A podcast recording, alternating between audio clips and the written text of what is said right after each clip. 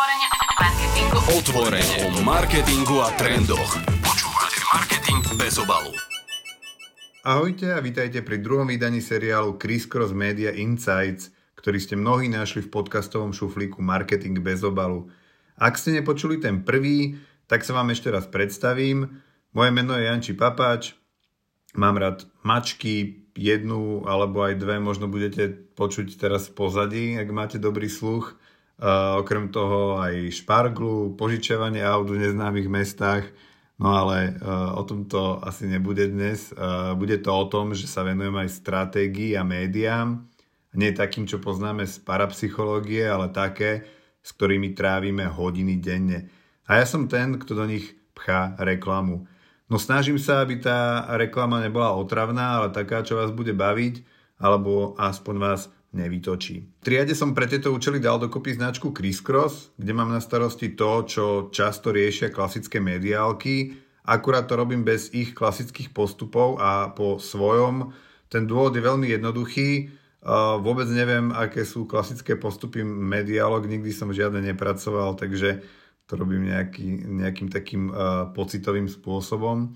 V rámci toho celého vznikol vlastne aj tento podcastový seriál. V prvej časti som v úvode hovoril o tom, že v Lani až pol milióna podcastov skončilo po prvej epizóde.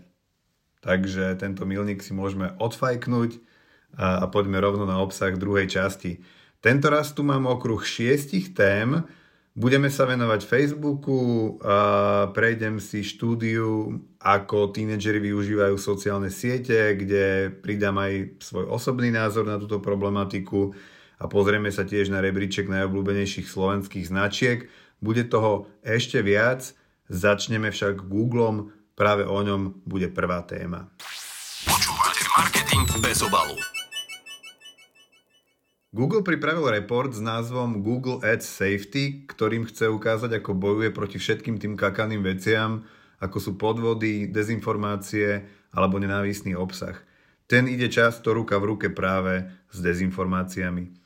Z tohto e, reportu vyplýva, že Google vláne odstránil 5,2 miliardy reklám obmedzil dosah 4,3 miliardám reklám a obmedzil inzerovanie 6,7 miliónom účtom. Uh, môžem potvrdiť, že sa naozaj číni, len mne zamietol Google minimálne stovku, možno aj 200 reklám minulý rok, ale naozaj uh, môžem povedať, že som podľa mňa nič neporušil, len som možno niekedy nevedel o nejakom špecifickom pravidle, prípadne keď som sa odvolal, tak už bolo všetko v poriadku. Ak by ste náhodou ale nemali dosť čísel, tak poďme na ďalšie. Google zablokoval alebo obmedzil reklamy zo 143 tisíc sieti publisherov, čo je výrazne viac ako rok predtým, keď ich bolo 63 tisíc. To ukazuje teda, že sa naozaj o to stará, že to naozaj berie vážne a ja čakám, že aj budúci rok bude toto číslo e, vyššie, aby to minimálne v takomto reporte vyzeralo lepšie. Nenávistí je vo svete naozaj veľa, ale to, čo vyhralo v úvodzovkách z hľadiska problémov u najväčšieho počtu stránok, je téma ako inak sexuálna, teda sexuálny content, nepovolený sexuálny obsah, ten je ďaleko pred inými porušeniami pravidiel. Mne sa v tejto súvislosti páči, a je to možno trošku mimo tohto, ale reakcia Google na vojnu na Ukrajine, Pripomeňme si, že v Rusku zastavili väčšinu komerčných aktivít, pozastavili zobrazovanie reklám v Rusku, aj reklamy od inzerentov so sídlom v Rusku. Napríklad ruským štátom financované médiá majú pozastavenú aj monetizáciu, teda príjmy z YouTube napríklad. Um, a viem, že toto Rusko nezrujnuje, uh, ako ich nezrujnovali ani iné sankcie, ale chápete, ide o princíp. Uh, a je to podčiarknutie toho, že sa Google netvári ako mŕtvý chrobák, ako mnohé iné firmy. Počúvate marketing bez obalu. Poďme uh, teraz k druhej téme, ktorú tu pre vás mám a v nej som sa pozrel na streamingové služby a to, ako im rastie počet predplatiteľov, ktorí sú OK s tým mať ich s reklamami. Je to jedna z tém, ktoré ste mohli vidieť aj na mojom LinkedIne a ja začnem konkrétnym príkladom, a to platformou, ktorá je u nás najpoužívanejšia, asi najznámejšia, a teda Netflixom. Tá najpoužívanejšia je najmä kvôli šerovaniu kont medzi kamošmi a rodinou, of course. Takže uvidíme dokedy. To je rozšírenie vlastne bude trvať. No ale o čom som chcel hovoriť? Netflix v novembri 2022 v USA a Kanade spustil najlacnejšiu verziu svojej služby, ktorá obsahuje aj reklamy a volá sa Basic with Ads. A ako píše Bloomberg, tak e, už po dvoch mesiacoch Netflix s touto verziou dosiahol 1 milión mesačne aktívnych userov. Čiže takáto hranica. No a čo je dôležitejšie, tak podľa tých dostupných dát ktoré teda nie sú z Netflixu, ale z takých iných nezávislejších zdrojov. Ide väčšinu o nových userov a teda nie o ľudí, ktorí prešli z drahšej verzie na lacnejšiu. No a presne o to Netflixu alebo aj iným streamovacím službám vlastne ide. To všetko sa navyše Netflixu podarilo po roku príprav a e, teda ako oni sami tvrdia údajne bez reklamy za mňa to môžem len potvrdiť, žiadna reklama na mňa nešla, asi preto, že nie som v Severnej Amerike. Začal som síce s Netflixom, ale model s reklamami nie je ničím novým. Naozaj to nie je o tom, že Netflix teraz niečo vymyslel. Takýto systém majú aj HBO Max alebo Disney+. Napríklad Disney Plus mal počas prvého mesiaca až 20% všetkých nových e, subscriberov práve z tohto ad-based e, predplatného a celkovo mal rozbeh ešte lepší vlastne ako v prípade Netflixu. Ten Netflix tu uvádzam iba preto, že je to pre nás taká tá e, najbližšia, najrozšírenejšia služba. No a tento trend budú nasledovať aj ďalší streamingoví hráči. V podcaste Buzzword to na konec koncov vlastne povedal, naznačil aj šéf marketingu Markizy ohľadom Vojo takže asi aj Vojo uh, bude mať skôr či neskôr uh, takýto model. Uh, v Spojených štátoch si tento systém veľmi idú Hulu alebo Peacock. Peacock má napríklad až 75% všetkých userov takých, ktorým sa zobrazujú aj reklamy. Pri Hulu je to 57%. To znamená naozaj, že tam už prevažujú a to v prípade Peacocku do výraznej miery takíto ľudia, ktorí to majú s reklamami. Čiže tam sa to vôbec neberie, že streamingová služba rovná sa niečo, čo je bez reklamy. A keď si už tu dávame nejaké takéto čísla, tak by the way, pri Netflixe takíto ľudia tvoria zatiaľ len 1%, ale to sa určite zmení už tento rok. To znamená, uh, budú sa nejakým spôsobom preskupovať takíto ľudia a ten Netflix, ktorý my poznáme od veky vekov ako bez reklamy, prípadne aj to uh, HBO, uh, tak to bude už inak. U nás vlastne s týmto modelom od začiatku pracuje napríklad aj Play, kde môžete mať zadarmo práve predplatné s reklamami a nejakými ďalšími obmedzeniami. Veľmi podobne vlastne už roky funguje aj YouTube. Aj tam si môžete vyberať, či budete otravovaní reklamami alebo zaplatíte niečo cez 7 eur za to, že sa vám žiadne nebudú zobrazovať. Ja veľmi odporúčam YouTube Premium najmä v čase pred voľbami, Začal som s tým niekedy pred 4 rokmi a um, nehovorím, že moje psychické zdravie je v najlepšej kondícii, ale určite to tomu pomohlo. No a prečo vlastne toto všetko riešim v podcaste o médiách a mediálnej stratégii? No preto, že otvárajú sa tým obrovské možnosti pre klientov a samozrejme aj media planerov, kam sa nejakým spôsobom radím. Čiže kým teraz sa spot umiestňuje do telky alebo do online, nejaké takéto rozdelenie tu máme, a je na to potrebný nejaký minimálny budget, povedzme, ak chcete ísť do televízie, tak v budúcnosti môže telku oveľa výraznejšie ako v súčasnosti buď doplniť, alebo aj nahradiť umiestnenie napríklad 30-sekundového spotu práve v streamingových službách s reklamami. Počúvate marketing bez obalu. Pri treťom okruhu dnešného Chris Cross Media Insights budeme na Slovensku. KPMG totiž urobil opäť zákaznícky prieskum najobľúbenejších značiek u nás na vzorke 2500 respondentov. A ak ste nevideli výsledky, tak teraz sa ich dozviete. Na čele sa nič nezmenilo, už po piatý raz rebríčku kráľuje Martinus. Ak by sme si priznali, že existujú love tak Martinus by bol v takejto pomyselnej encyklopédii určite uvedený ako príklad. Na dvojke je Dr. Max, ktorý si medziročne polepšil až o 8 miest a na trojke DMK. E, zaujímavé veci sa udiali na ďalších miestach. Do top 10 sa prvýkrát dostali streamingové služby, a to konkrétne Spotify a Netflix. To je vlastne ďalší dôvod, prečo som uh, pred chvíľkou spomínal Netflix, pretože naozaj je to aj v rámci streamingových služieb asi tá najobľúbenejšia značka. No a poďme na negatívne prekvapenia v tomto rebríčku. Za mňa a asi aj za mnohých z vás to bude Dráčik. Napriek tomu, že o príspevkoch Dráčika v súvislosti s ruskou inváziou na Ukrajine sa toho popísalo veľa a mohlo by sa zdať, že to značke uškodilo, opak je pravdou, aspoň v tomto prieskume. Dráčik totiž poskočil o 3 miesta a dostal sa do top 10 najobľúbenejších značiek, konkrétne na 8 miesto. Uh, ide o ďalší dôkaz toho, že bežní ľudia tieto kroky nevnímali tak, ako naša marketingová reklamná bublina. Čiže môžeme protestovať, môže sa nám to nepáčiť. Výsledkom je, že dráčik je ešte populárnejší a obľúbenejší, ako bol kedykoľvek predtým. Viac o tomto prieskume sa môžete, si môžete prečítať napríklad v článku na stratégiách. Na stratégie mimochodom tento podcast nesponzorujú, ale mohli by. A prečo je tento rebríček z dielne KPMG dôležitý? Hovorí totiž o tom, na akú značku si spomeniete a teda ktorá je vašou preferovanou v rámci istého segmentu, alebo tak celkovo. A to hovorí veľmi veľa o sile značky. Dostať sa do takéhoto rebríčka je naozaj že vlhký sen jedného marketéra, či si to prizná alebo nie, je to proste tak. Počúvate marketing bez obalu. Štvrtá téma dnešného podcastu je asi druhou najvážnejšou zo všetkých v dnešnom vydaní. Viem si predstaviť, že by vyšla na samostatný podcast, bola by z toho určite aj dobrá debata na nejakej panelovke, ale ja to teda spravím po svojom a rozoberiem to sám. Ide o deti a sociálne siete. Začnem tým, že som sa dostal k výsledkom kvalitatívnej štúdie s názvom Children's Media Lives od britskej organizácie Ofcom. Tá už 9 rokov sleduje deti vo veku 8 až 17 rokov.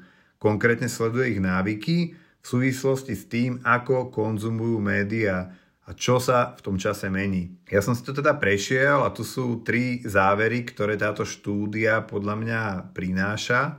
Tým prvým je, že kým kedysi deti na sociálnych sieťach prinášali čoraz viac alebo vo väčšej miere vlastný obsah, teraz sú čoraz viac len konzumenti.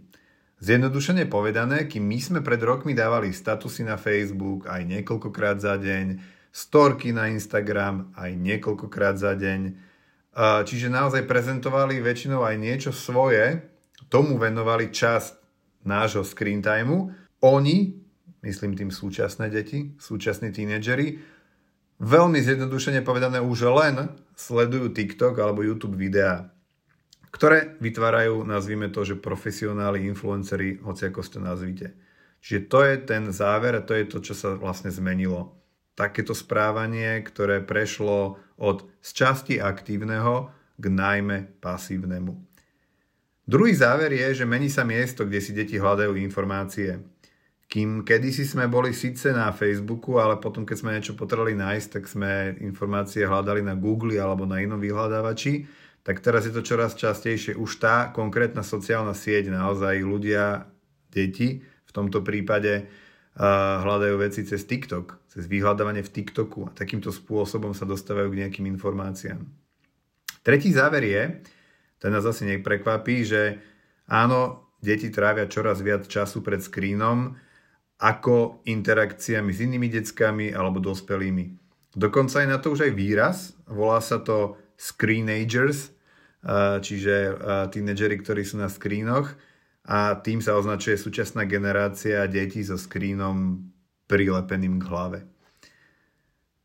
Takže toľko k tomuto prieskumu, ale nie je to len o ňom, lebo na to by som chcel nadviazať tým, čo sa stalo v americkom štáte Utah a o čom ste už zrejme počuli. Ak nie, tak dajme si v skratke, že čo sa tam vlastne stalo. Tak eh, Utah prosím pekne, sa stal prvým americkým štátom, ktorý schválil zákonom obmedzenie prístupu mladistvím k sociálnym sieťam. Majú tam republikánskeho guvernéra, čo rozhodne nebude náhoda, a ten je hrdý, že sa také niečo podarilo presadiť práve Utahu. Ďalšie republikánske štáty sú ale na čakačke, Arkansas, Texas, Louisiana alebo Ohio.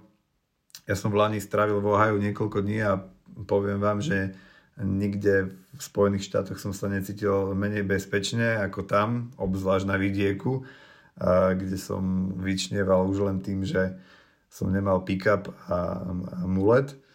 No ale naspäť k téme. O čo teda v tom Utahu a pri tom zákone ide? Podľa zákona, ktorý je teda už schválený, ešte nie je v platnosti, ale je schválený, musia sociálne siete rodičom poskytnúť prístup k účtom ich detí, čiže rodičia si budú môcť na základe zákona napríklad, že kompletne čítať rozhovory svojich náctiročných detí. To je proste, že ich právo nové. Zároveň mladiství nebudú môcť používať sociálne siete od 22.30 do 6.30 ráno. Ešte raz a pomaly.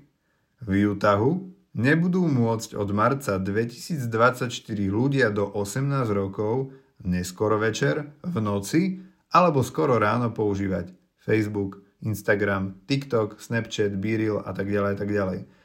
To všetko ako riešenie mm, negatívneho vplyvu e, social media na deti a obavy o ich duševné zdravie a vývoj, ktoré teda podľa predkladateľov tohto zákona sú podložené uh, dátami, vedeckými závermi a tak ďalej. Ako som hovoril, zákon má začať platiť až v marci 2024, čiže sa ešte očakávajú nejaké tie žalôbky pre protiústavnosť a ja to budem rozhodne sledovať. Teraz nejaký môj osobný názor na to celé. No, v prvom rade mi to príde veľmi pokrytecké, lebo je pokrytecké tvrdiť, že takto idú ochraňovať deti v štáte, kde mladiství zomierajú kvôli tomu, ako, ako to tam majú vlastne so strelnými zbraňami, ktoré si tam kupujete ako u nás horálku. Čiže možno by som radšej začal niekde tam. Odliadnúť od toho, keď sa dostaneme preč z štátu Utah, si zároveň myslím, že namiesto zákazov a obmedzení by sa malo tlačiť na tých veľkých hráčov, na tie sociálne siete, aby si to dokázali ustrážiť Napríklad ich pokutovať, že obrovskými, ale obrovskými sumami a takto si vynútiť to, aby to riešili, aby mali možno viac administrátorov, ktorí by kontrolovali obsah, prípadne vek tých používateľov. O tom vlastne to nie je nič nové, o tom hovorím, myslím, že už roky, keď dôjde na túto tému. No a v neposlednom rade uh, treba to riešiť edukáciou. Naozaj neviem si predstaviť, že spravíme svet lepšími a deti ochránime tým, že im budeme čítať komplet konverzácie v četoch a vypneme im Snapchat do 22.30 večer. Um, ja si myslím, že ten zákaz nakoniec ani nevstúpi do platnosti, uh, ale uvidíme. Ak by ste si o tejto téme chceli vypočuť ešte niečo viac, určite odporúčam podcast Vinohradská 12, tento podcast odporúčam bez ohľadu na túto konkrétnu tému, ale tak celkovo. Ale uh, konkrétne teraz uh, časť z pondelka 3. apríla a v ňom Matej Skalický rozoberal s novinárkou Klárou Filipovou práve tento zákon z Utahu. No a keď som sa v tejto téme tak rozbehol, tak ešte jedna aktualita z minulého týždňa. TikTok dostal vo Veľkej Británie pokutu 12,7 milióna libier za nedostatočnú ochranu súkromia detí. A to je ešte tá nižšia suma, pretože pôvodne sa hovorilo až o pokute 27 miliónov libier.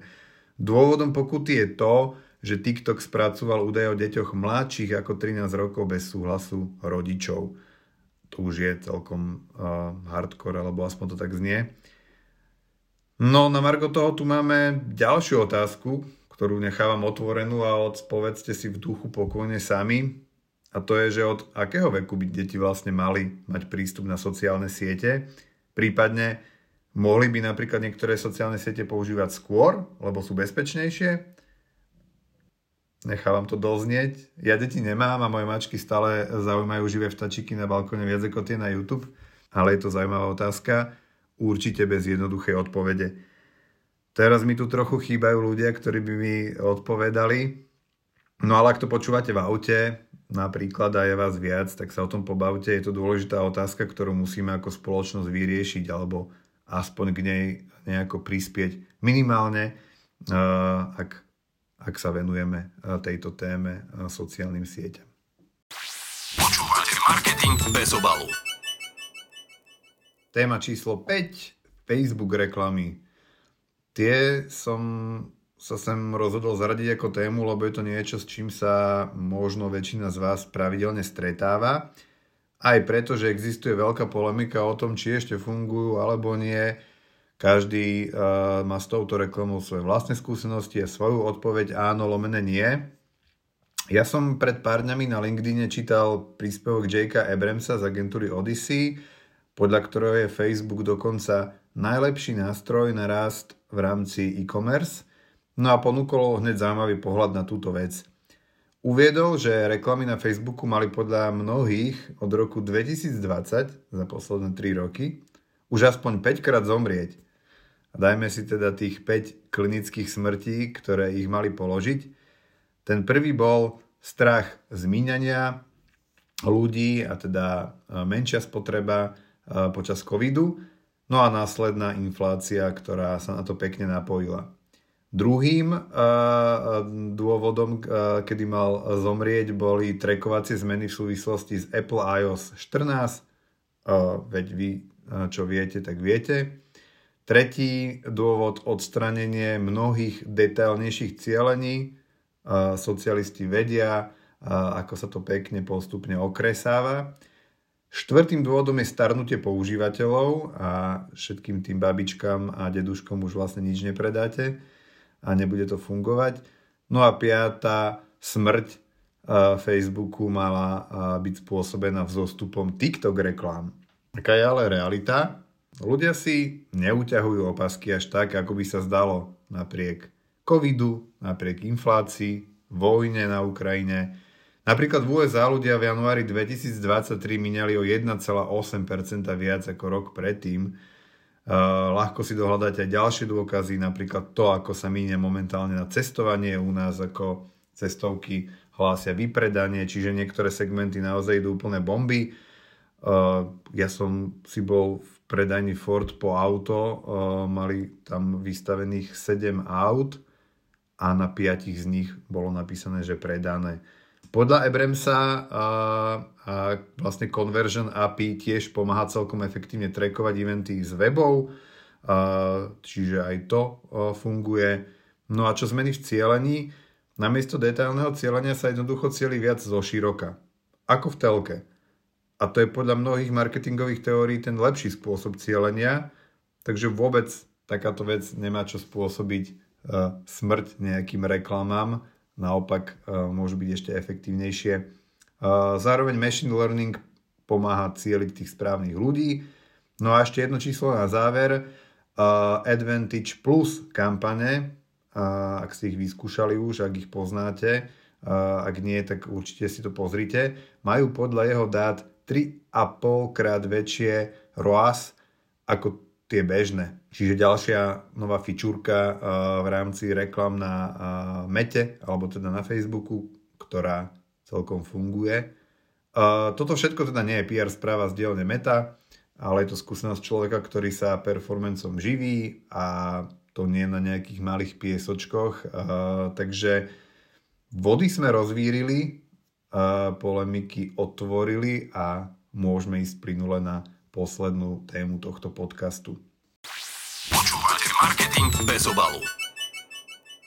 Tou šiestou je, no v minulej časti som vám prerozprával niekoľko grafov, tento raz od vás budem chcieť, aby ste si k tomuto podcastu skôr alebo neskôr, asi skôr neskôr ako skôr, pozreli jednu kejsku. Vark totiž zverejnil, aká je najoceňovanejšia svetová reklama v roku 2022 a najlepšie je dať si ju naozaj formou kejsky. Skúsim vám ju ale opísať. Ide o reklamu pre organizáciu Change the Ref od Leo Barnett Chicago, ktorej cieľom bolo upozorniť na množstvo streleckých útokov na školách v USA. Uh, to sugestívne video, pri ktorom som mal zimomriavky, keď som ho videl prvýkrát aj piatýkrát, ukazuje ceremoniál pre 3044 študentov, ktorí v roku 2021 nemohli doštudovať lebo prišli o život pri masových strelbách. Kampaň dosiahla cez 250 miliónov impresí, vyzbieral sa aj vďaka nej desiatky tisíc podpisov na zákaz, obmedzenie zbraní Um, no a um, pozrite si teda tú kejsku, nájdete ju ľahko na YouTube alebo na mojom LinkedIne. Keď sme inak pri svetovej reklame, pri tých najlepších prácach, uh, ktoré si pozeráme a, a ochkáme nad nimi, tak uh, neviem, či ste vedeli, ale John Lewis si po 14 rokoch hľadá novú kreatívnu agentúru, takže výsledkom môže byť, že obľúbené vianočné reklamy, na ktoré tisíce ľudí, vrátane mňa, čakajú rok čo rok, uh, prestanú existovať v podobe, ako sme ich poznali od Adam and Eve DDB. Uh, no ale veď uvidíme, čo uh, vznikne z tohto tendra. Marketing bez obalu. Tak to bolo 6 tém z dnešného vydania Chris Cross Media Insights. Tak ako naposledy si ešte dajme sumár tejto edície, nech sa vám to uleží v hlave. Stále budem tvrdiť, že frekvencia je obrovským kľúčom e, k úspechu, tak aby tú informáciu ste dostali vo frekvencii 2. Zhrnuli sme si, ako Google bojuje proti nenavistným prejavom, dezinformáciám a ďalším tým bakaným veciam a ako odstraňuje a obmedzuje ročne miliardy reklám. V druhej téme to bolo o streamingových službách a o tom, ako je trendom mať ich aj s reklamami, takže to, čo má aj Spotify už roky, si postupne idú aj ostatní. Potom sme sa presunuli na Slovensko, aby som pripomenul, že Martinus je podľa prieskumu KPMG opäť najobľúbenejšia značka u nás. No a že dráčik na tom žiaľ nie je tak zle, ako sa môže zdať. Nikomu neprajem nič zlé, ide len o to, eh, čo robia a popisujem eh, to hm, práve kvôli tomu s takouto ako keby konotáciou alebo takýmto, takýmto nejakým môjim názorom uh, skrytým v hlase a tóne. Vážnou témou bola tá štvrtá, ktorá bola o konzumácii social médií u detí, o tom, ako dramaticky sa zmenila, no a čo sa medzi tým stalo aj v Utahu, alebo čo sa deje vo Veľkej Británii v súvislosti s TikTokom, o TikToku by sme samozrejme o tých veciach, ktoré sa okolo neho dejú, vedeli mať takisto samostatný podcast. Dnes to bolo aj o Facebooku a dali sme si 5 dôvodov, prečo reklama na Facebooku stále nie je mŕtva, minimálne podľa jedného názoru, ktorý je celkom zaujímavý, opretý o nejaké dáta.